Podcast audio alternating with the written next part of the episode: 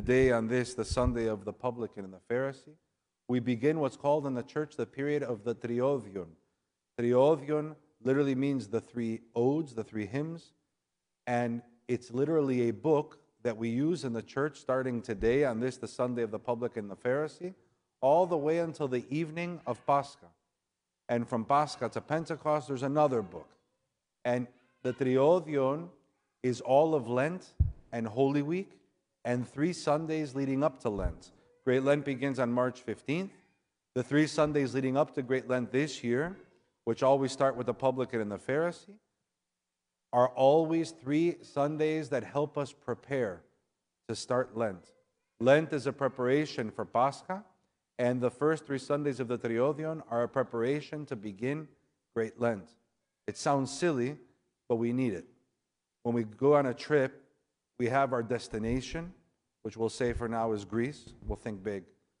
It'll be Greece, fingers crossed, and you have to travel. You take a, a taxi to the airport, you get on the plane, you, you connect, or most likely you're connecting, then you get in a taxi to go to where your, your destination is in Greece. But before you do all that, so that is Great Lent for us, that travel. But before you start that travel, you need to prepare. You need to pack. You need to figure out what you're bringing with you. You need to plan different things. And that's what these three Sundays are for us. They are our planning, our preparation to begin the travel to Pascha. And it always begins with the publican and the Pharisee, which is the fine example in the publican of humility.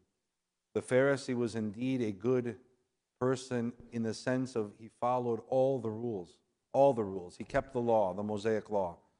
In our language, in our modern church, he'd be the one that never missed any service, that kept all the fasts strictly as can be, that would do metanias, he'd travel to the monasteries, he would do everything he was supposed to do according to the law. But he had an ego. He was arrogant. He worshiped the law, the fathers say, rather than the lawgiver. He kept the law perfectly. The, the publican did not keep the law, but he knew he didn't keep the law. And before God, he knew he was nothing. He was sorry. He repented. He had humility. He fell to the ground. He didn't want to look up. And for us, sometimes we fall in both traps. Sometimes we know, like the publican, that we're not keeping the law and we have a hard time moving forward. But more than anything, like the Pharisee, we tend to struggle with our ego. Being humble is a difficult thing, even though the fathers say that it's one of the most important things in the spiritual life. In fact, some would argue that it's the most important because one who is not humble doesn't realize ever that they need God's mercy, God's help, God's love.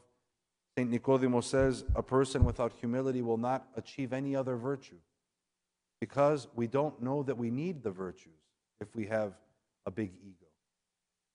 So we start with a reminder of the need to be humble. We had a professor, some of us, some of the priests that were around my age, we had a professor named Father Tarazi, who was from Lebanon, and he was in the Antiochian Orthodox Church, and he was a very fiery professor. And he used to say that he started every day looking in the mirror saying, You're no big deal. You're no big deal. You're no big deal. And I always remember Father Tarazi when I think I need to be settled down a bit in life. Humility is a beautiful thing. We need to first pray that God grants it to us. We need to treat each other with love, which is easier when we're humble. When we're humble, we have peace, we have happiness.